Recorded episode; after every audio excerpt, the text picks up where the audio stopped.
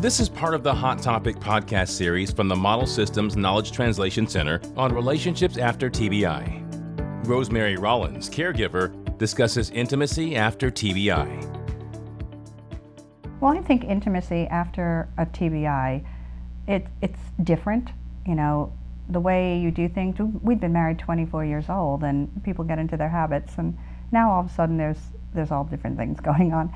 But the important thing I think for anybody really to remember is that intimacy comes in so many forms, and really um, just being affectionate. If if people you know aren't able to interact the way they used to or in certain ways, um, just being very affectionate. I think that that should never stop. That you know, and my dad had a, used to tell me all the time, and I think this is the sweetest thing. He used to say, "There's nothing like the human touch."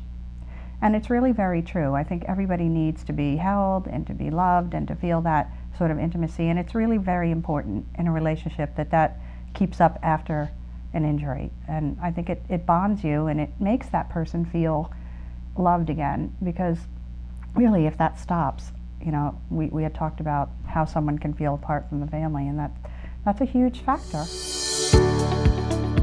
Visit msktc.org slash TBI and get the answers you need from experts who conduct innovative and high-quality research, provide patient care, and work to improve the health and overall quality of life for people with traumatic brain injury. That's msktc.org/tbi.